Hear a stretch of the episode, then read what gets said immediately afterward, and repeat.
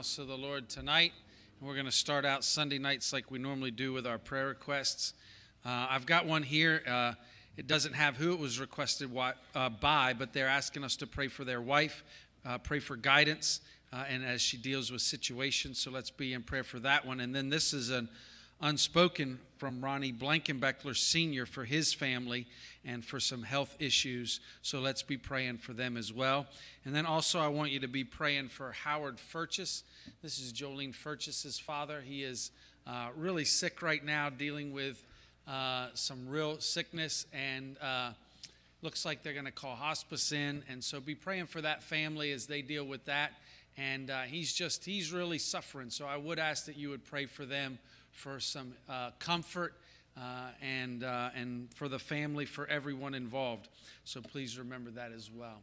All right, we're going to open up and go to the Lord in prayer uh, this evening and ask Him to help us as we worship tonight.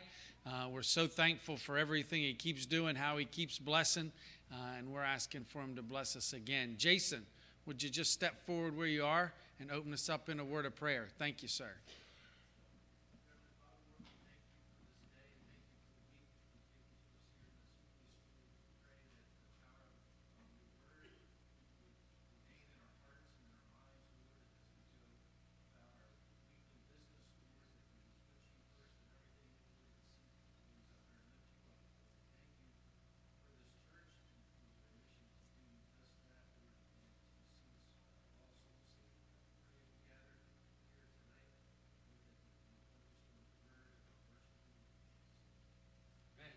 Page 355. 355. Everybody stand.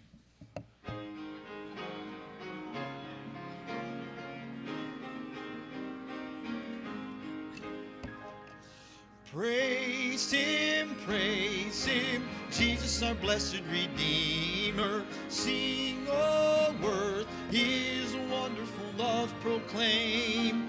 Hail him, hail him, highest archangels in glory strength and honor give to his holy name.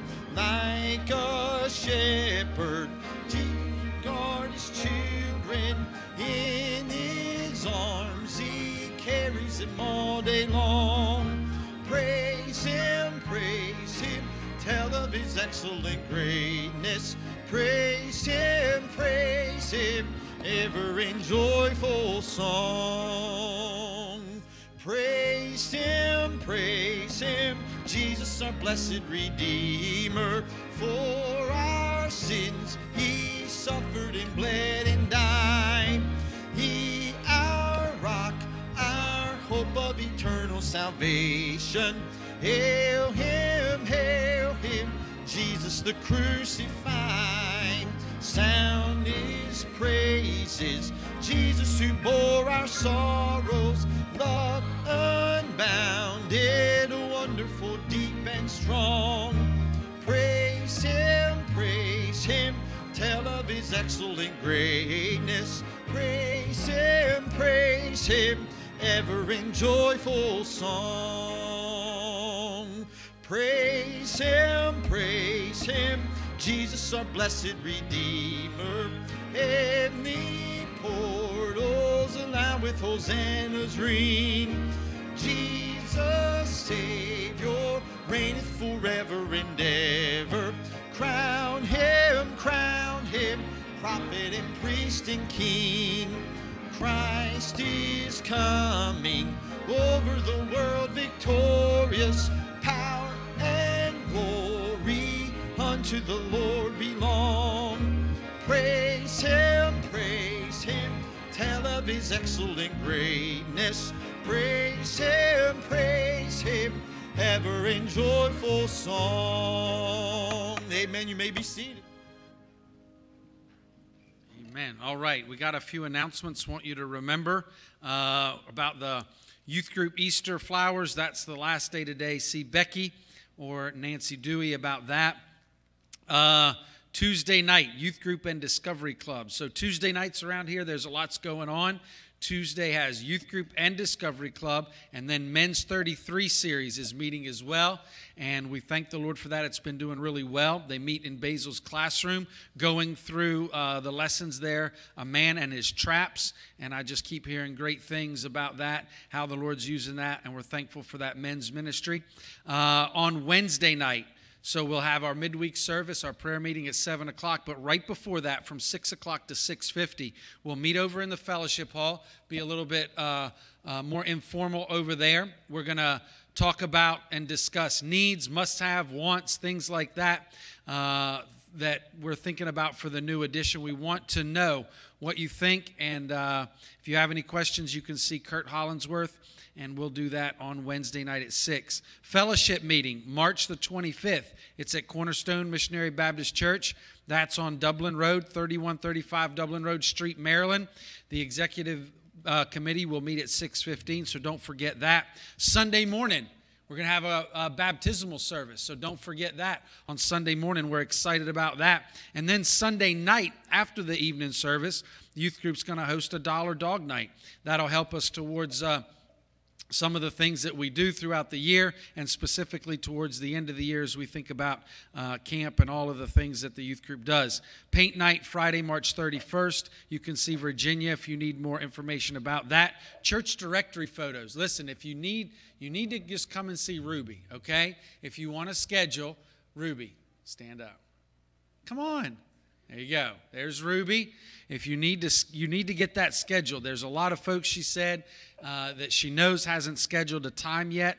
So come with her and schedule a time to get your picture taken for that. And then, with that being said, as well, this morning uh, was supposed to be the owls. Okay. Well, you're going to be next week, all right? So the Owls will take their picture next Sunday morning. Don't forget that. And then there's an Owls Easter luncheon on Sunday, April the 2nd. Don't forget about that either. All right, at this time, we'll have our ushers come. For... Say that real loud for me. Okay. Cornerstone is in revival through Wednesday night with Bud Stiltner. So let's remember that. And that'll be Monday, Tuesday, Wednesday at Cornerstone. Uh, so don't forget about that and go out there and support them. All right. Brother Bill, would you ask the blessing on the offering? For the service this morning, Lord, we just pray that for all the events that are coming up uh, in the next few weeks, Lord, we just pray for the service tonight, Lord. Be with the one that stands, Lord. We just ask that um, you bless this offering, bless the gift and the giver. We'll give you the, all the honor and glory. For Jesus' name we pray. Amen. Page 352. 352. Everybody stand.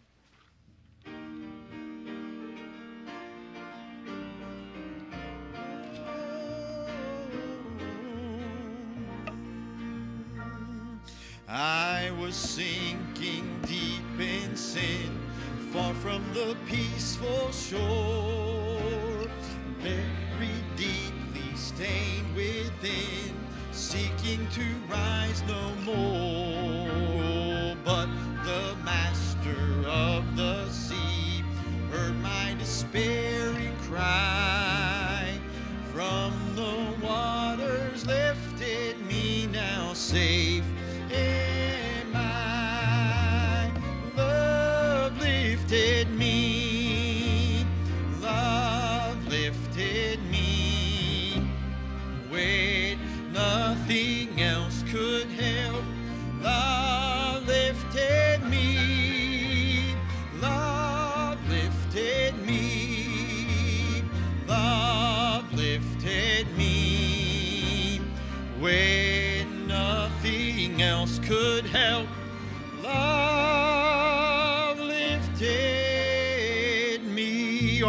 In this last verse, come on up. Souls in danger, look above. Jesus completely saves. He will reach you by his love out of the angry waves.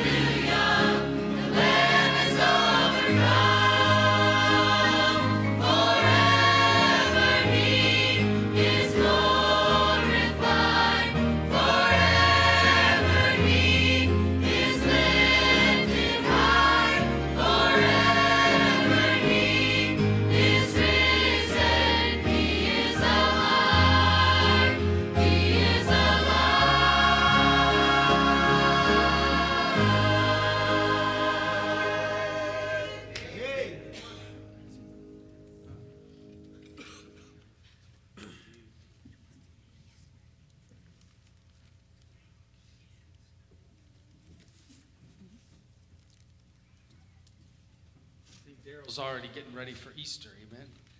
He feels like it, right?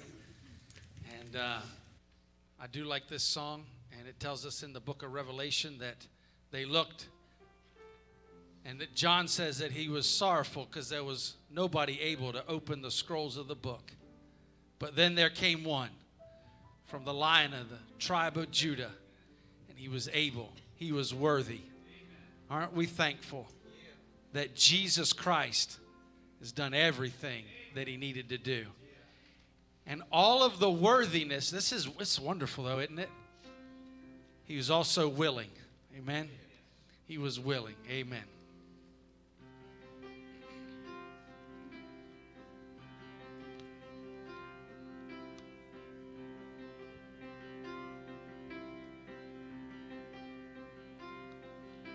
Do you feel the world is broken?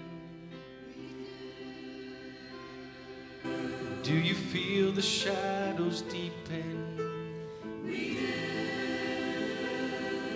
But do you know that all the dark won't stop the light from getting through? We do. Do you wish that you could see it all made new?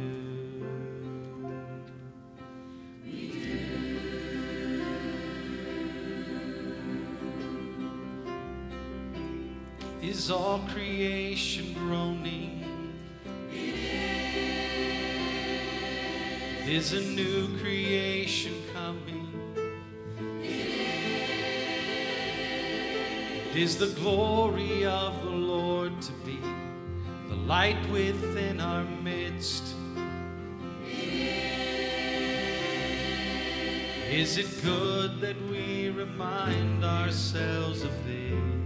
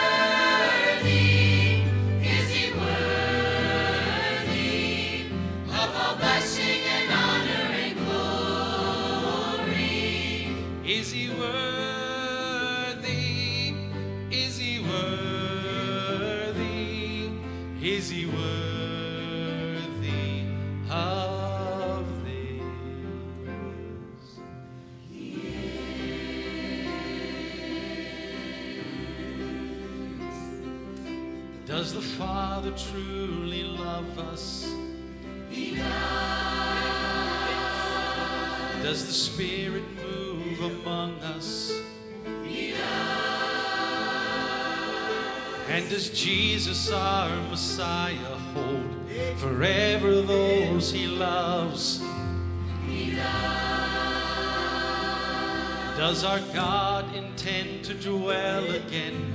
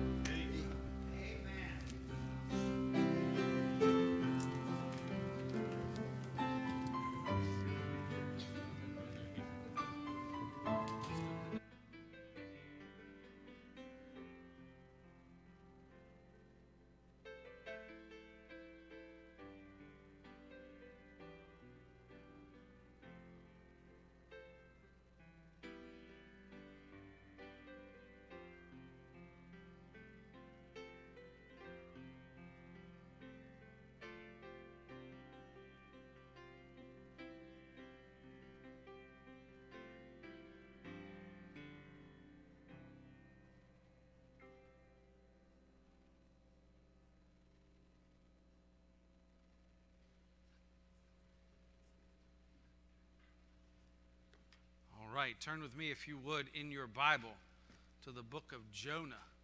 The book of Jonah. We have been going through the minor prophets and uh, preached uh, last week or so from the book of Obadiah, and now we find ourselves in the book of Jonah. Preached one message out of the book of Obadiah, and uh, it was the Lord blessed us and used that message. I can tell you this I'm not going to preach one message out of the book of Jonah. Uh, it is absolutely so full, uh, and there is so much in it.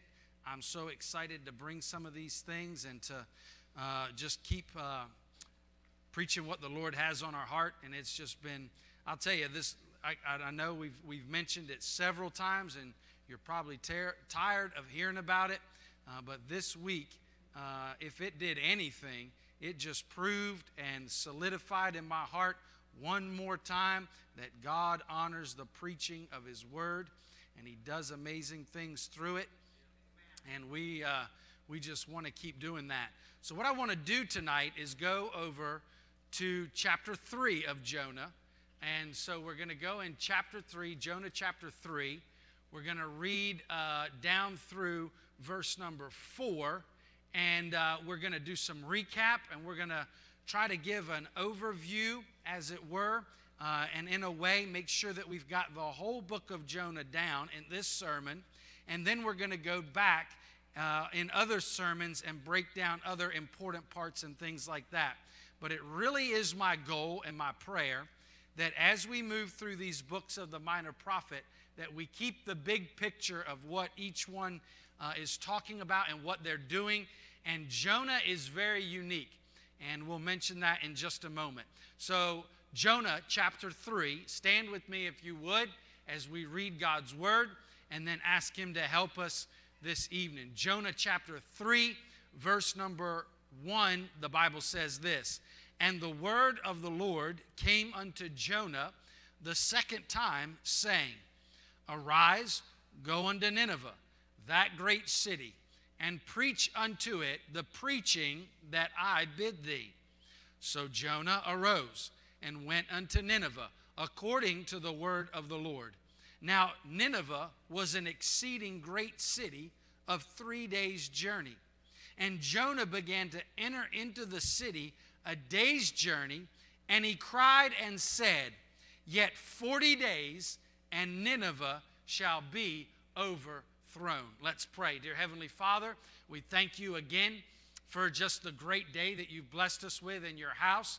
And uh, we're excited for everything that you've been doing, the way that the Holy Spirit's been meeting with us, convicting our hearts, giving us help where we need it, where we've seen folks get saved. And we just thank you for every part of it. Now, tonight, dear God, as we take a few moments, dear God, I do believe that the book of Jonah is challenging to us as believers. It's challenging to us for as that have uh, done church for a long time and have. Uh, uh, just maybe got set in our ways on a couple of things. And so tonight, dear God, as we look at the overview of the book, I pray that our hearts would be open to receive what you'd have for us tonight. Use it in a mighty, mighty way. In your name we pray.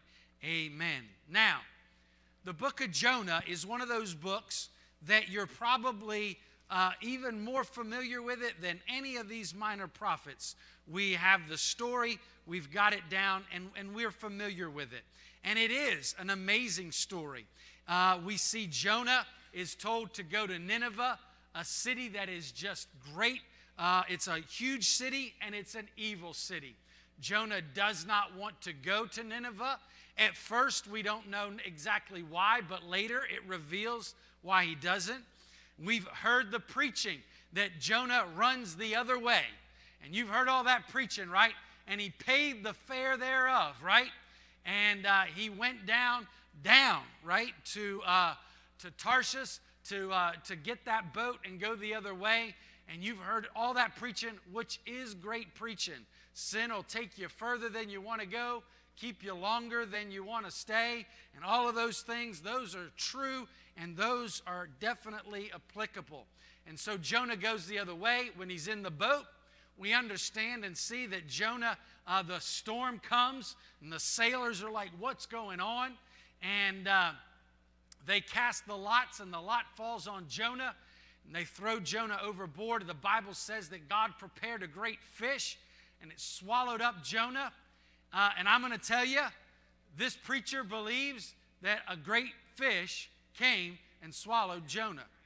I'll tell you, if you study a little bit, you will be shocked at the people that just don't believe that, that believe it's satire, that believe it's allegory, that believe it's all kinds of things.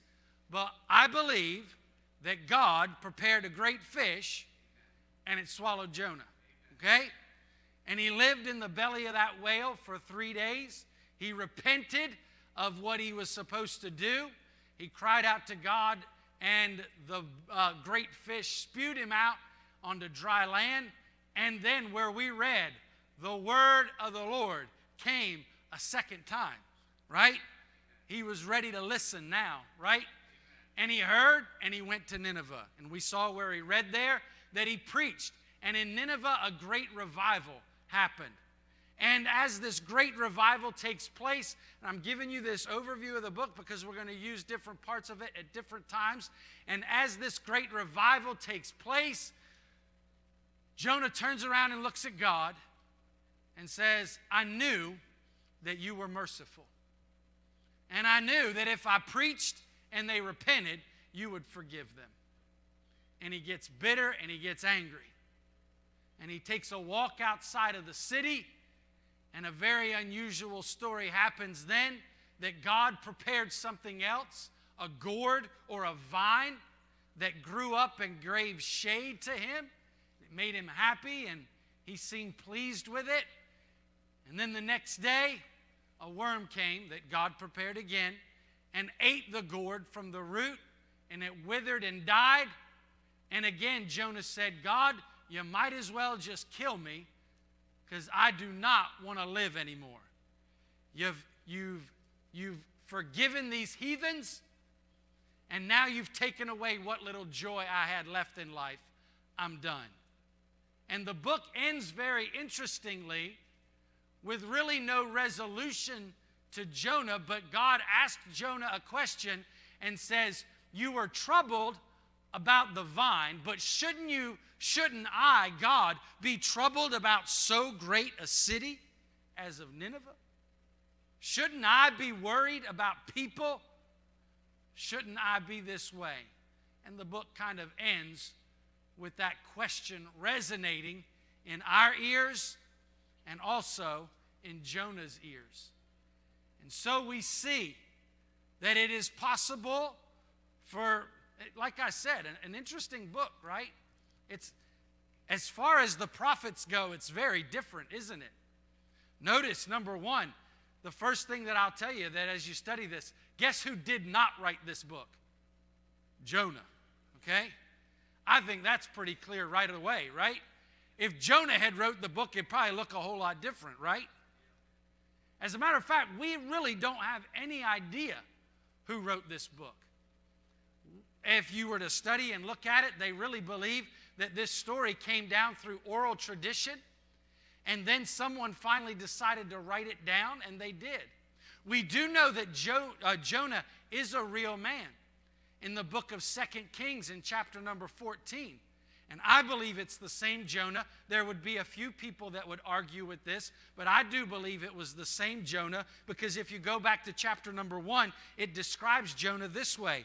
Now, the word of the Lord came unto Jonah, the son of Amittai.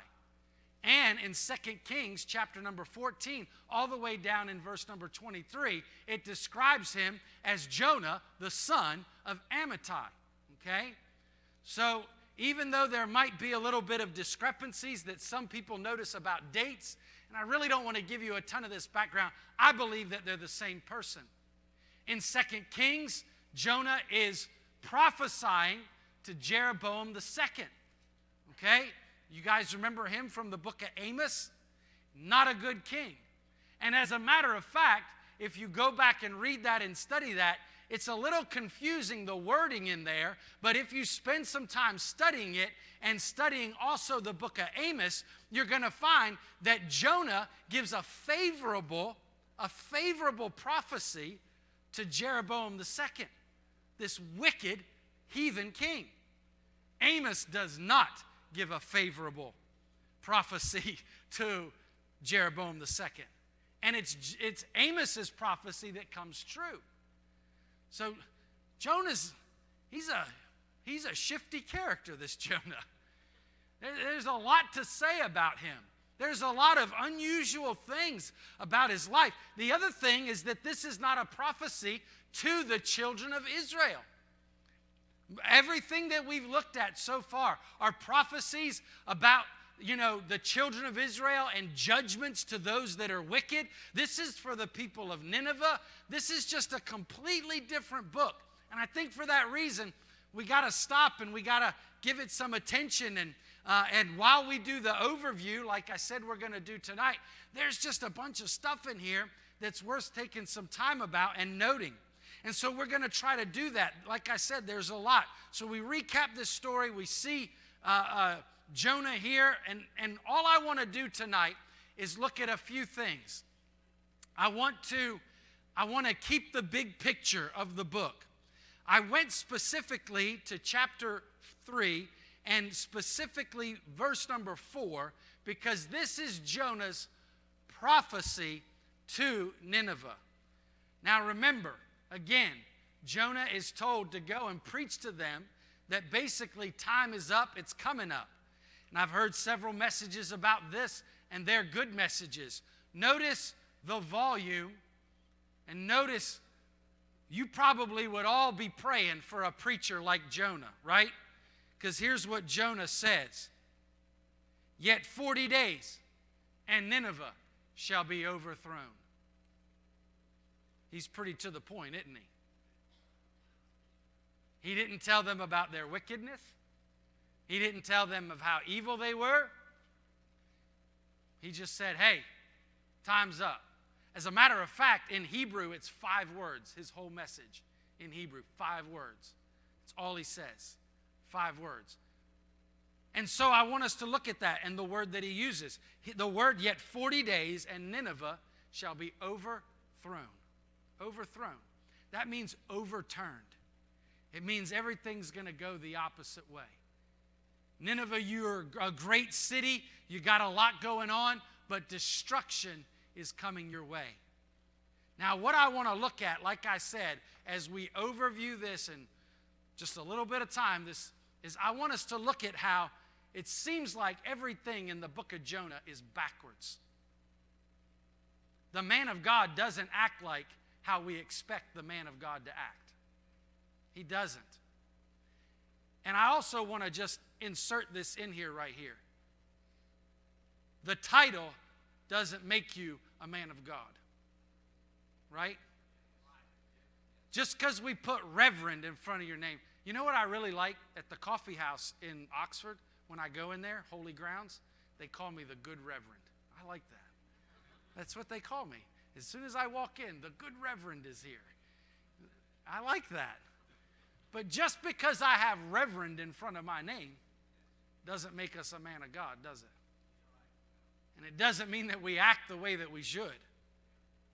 And the other thing that's interesting that we're going to look about at here is that the other people in this story don't act like the, the way that we think they should. So that's all we're going to do here just for a minute. We're going to look at how this book just seems to be completely backwards to what we would normally see. We've been looking at all of these books of prophecy, and guess what? When people preach, guess what never seems to happen? Nobody repents, do they? Nobody seems to get it when the man of God stands up and preaches. You see, and you go back to these books, and you go back to Amos, and you, and even if you were to go back and look at Noah, Noah preached for a hundred and plus years. Nobody gets saved but him and his family, right? You know, nothing's happening. But here stuff is happening. And all we're going to do is just look at that. We're going to look at this unusual dynamic that takes place here and just a, a few of those things. Number one, I already said it, is Jonah. What an unusual character that we have here. I already gave you some of the background that I had planned to use in here. But number one, he is a prophet. He's a prophet of God.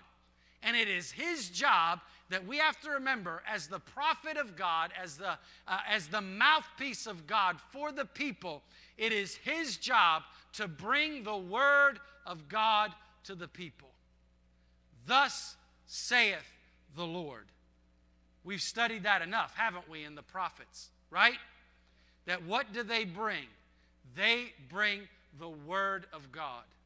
The priests have their own function in that they would provide and do the duty of sacrifice for God's people to them. The king had another job that, that was mainly supposed to be towards God.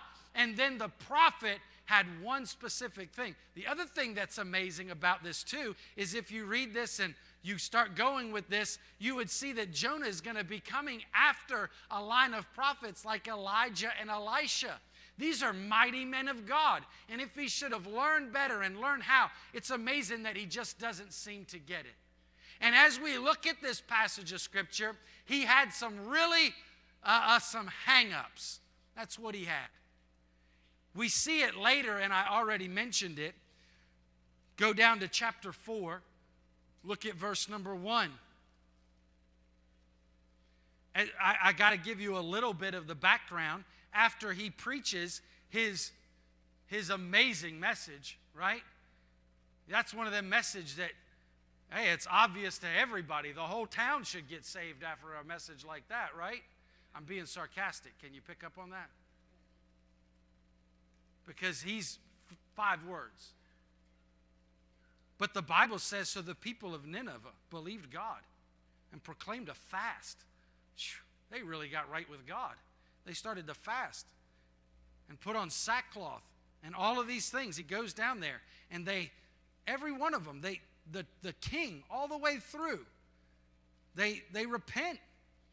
Verse number one of chapter number four. But it displeased Jonah exceedingly.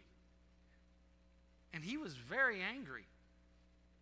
And he prayed unto the Lord and said, I pray thee, O Lord, was not this my saying?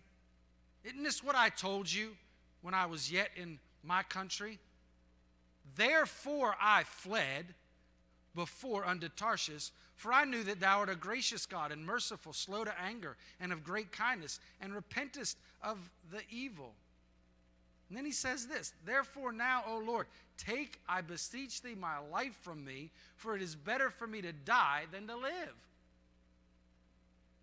Wait a minute. Are you you're putting it right together, right? A whole bunch of people just got saved. Right? And repented. Is that how the preacher's supposed to act when people get saved? I would rather be dead. Hold on, are you going to start to get the picture? I would rather be dead than to be saved with a bunch of people like that. What's his problem? Ninevites. That's his problem. They're his enemy. He hates them. He doesn't care how good God is, how great God is. He doesn't want to see those people get saved.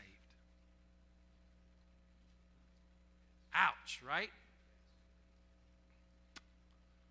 Are you do you want to make the application by yourself? Okay? You got it, don't you? It's for our enemies too. It's for those that have used you and abused you, who've hurt you.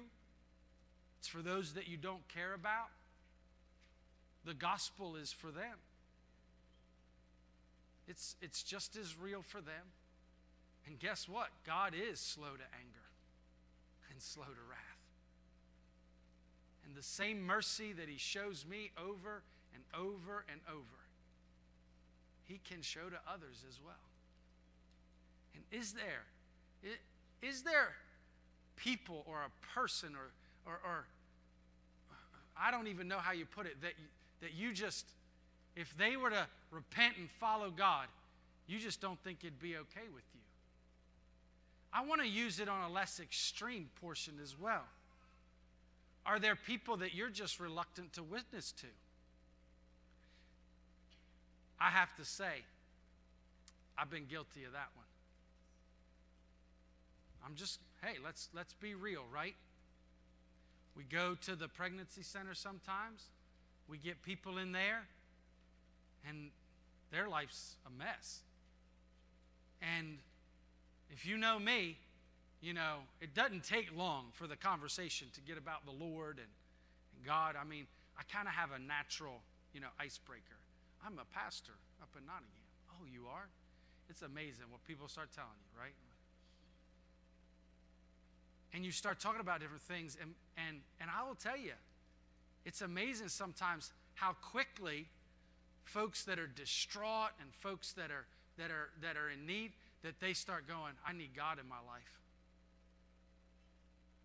And I have to confess, I've been guilty sometimes of going, let's pump the brakes on that a little bit. There's a lot that you need to figure out first. That's pretty messed up, isn't it? Whosoever shall call upon the name of the Lord shall be saved. I shouldn't be pumping the brakes, I should be hitting the accelerator. Amen?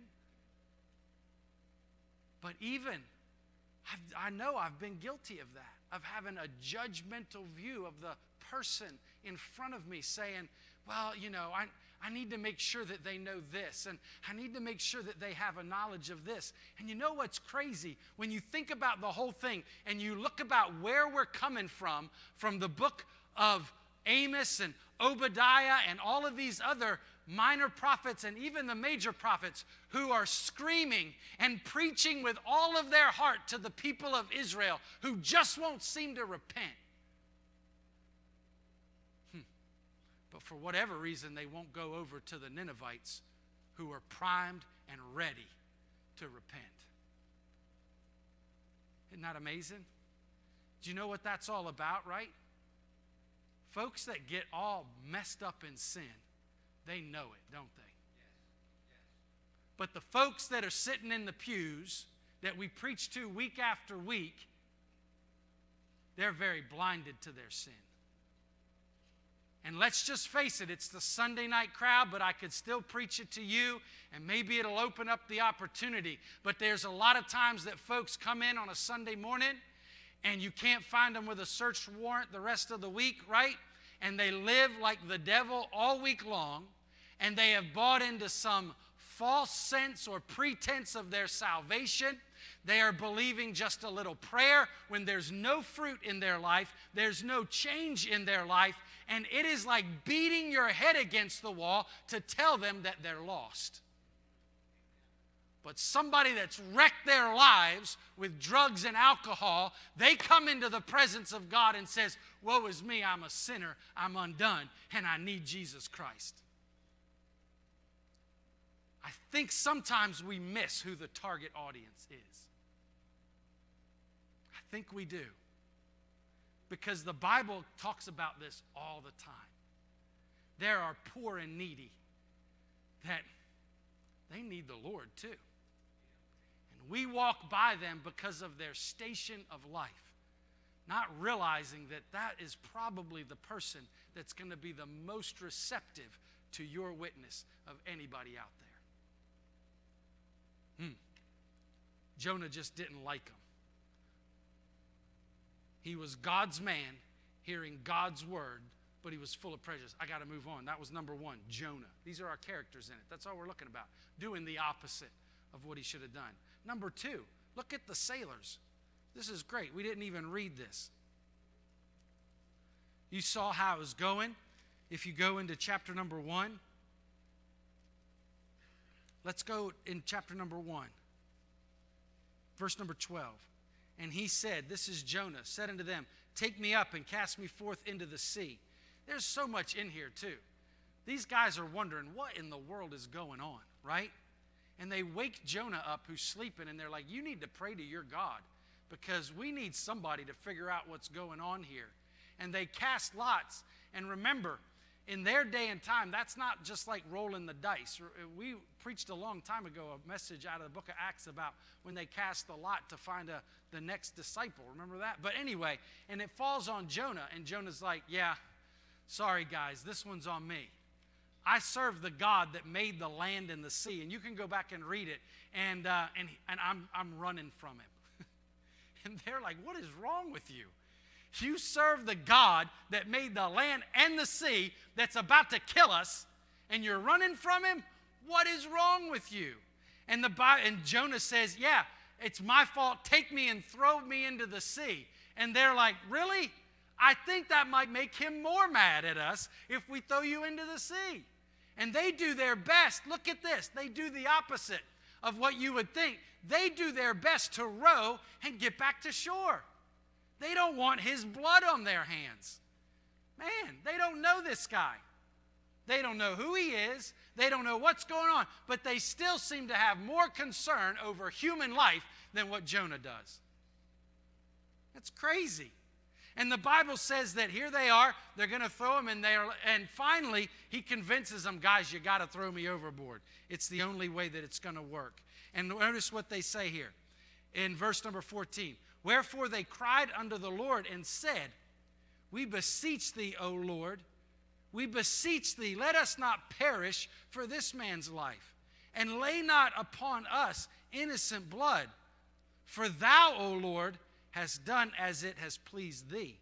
So they took up Jonah, and they cast him forth into the sea, and the sea ceased from her raging.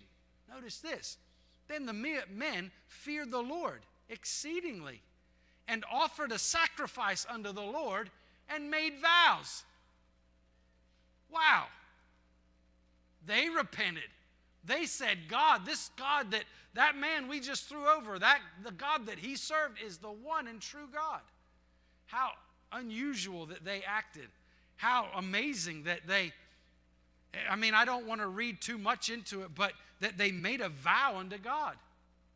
That they were like, wow, this is the true one and true God. Now, the sailors. Then I want us to look at the people of Nineveh, and then we'll be done.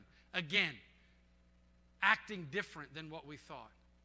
Here we see these people who are wicked and undone. And I've already kind of preached my sermon on the first point and hit all the points at once, and that's okay. But here we see them, this wicked people, this people they want nothing to do with, repenting, calling out to God, and calling for a fast. Isn't it amazing that the people that that we was, wouldn't expect, the people that we wouldn't imagine. And if we take it to the very application of this passage of Scripture, the people that we despise, that they can call upon the name of the Lord. They can, and often they will. And what are we going to do with that? Are we going to get angry at God? Are we going to be like Jonah?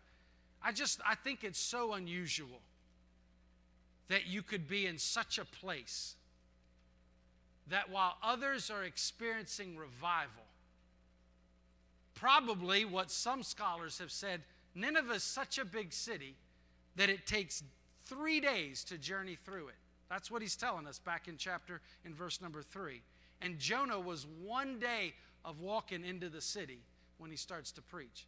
A city that big People said that was probably the greatest revival of ancient times was when the city of Nineveh turned to God. One of the greatest revivals ever seen, and Jonah's bitter about it. What a terrible place to be. The other thing that I know and that I see about this is God is definitely going to get out of your life what He wants out of your life but maybe you're going to be the disgruntled and reluctant servant. Hmm, that's no fun either. It's not. And here they are. As God's people, are we okay? Or wait, do we even rejoice when our enemies come to Christ? Isn't it amazing here that the pagan sailors seem to be more like Christ than Jonah in this passage of Scripture. I think this is a great wake up call for God's people. I think it's a great wake up call for us to look and say, wow, here we see a book. Because I, I, think this is plopped right in the middle of these minor prophets for a really specific reason to show the nation of Israel that guess what? Your pride and your arrogance about your relationship with God, it stinks in the sight of God. And I think as a people that that serve God and look to serve God, it, it shows us and, and brings us to a place where we need to look in the mirror as well and say, when it comes to serving God, what, what are we like? Are we arrogant in it? Are we missing the very things that God has done? Are we, are, are we more concerned about preaching to who we want to preach to or sharing the gospel with the people we think it's appropriate for to be saved? Uh, do we have no pleasure when God starts to move in his house? Man, when God's doing something, are we still in a hurry to get out? Are we saying, man, I wish they wouldn't keep going to the altar so we could get out of here? Are we worried about what's taking place? I'm telling you, God has been moving in a sweet way in our church. We would be crazy to stifle that. We would be crazy to kill that spirit. We don't need any Jonah hearts that looks around and go, oh, what's wrong with them? Why are they at the altar so much? Displeased with what God is doing in the heart and life of someone else because it's inconvenient for us. God's word is powerful, is it not? And it's applicable to where we are. I do not want a heart like Jonah's. I'm going to tell you, I kept going back to this. Because you know what I kept thinking? Oh man, everybody gives Jonah bad rap. There's got to be something. Got to be some silver lining in here. I can't find it yet. I do not want to be a Jonah, okay? I can't find it yet.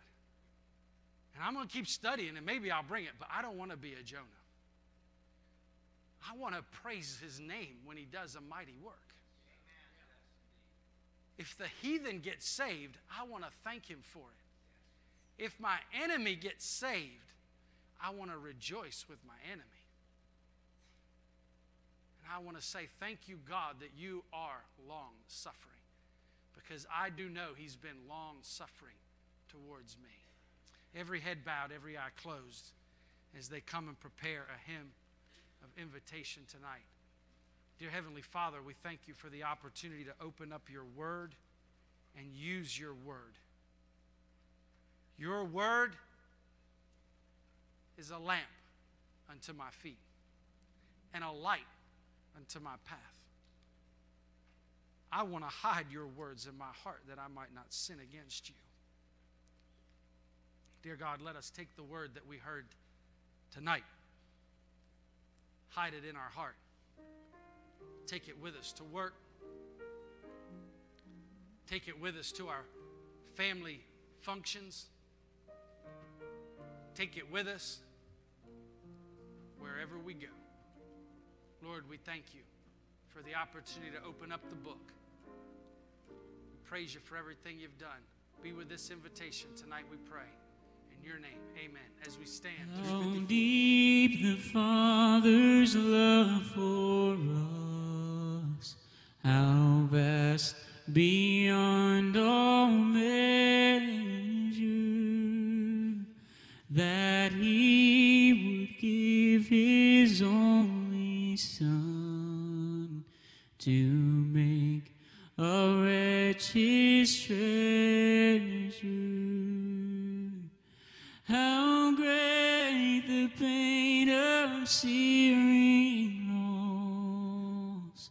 The Father turns his face away as wounds which mar the chosen one bring many sons to glory.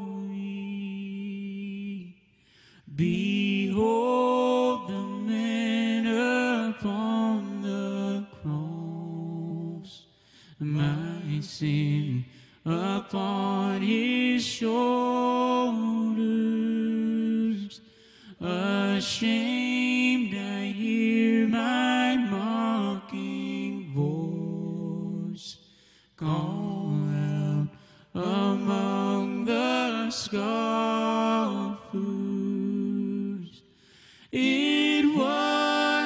Sin that held him there. until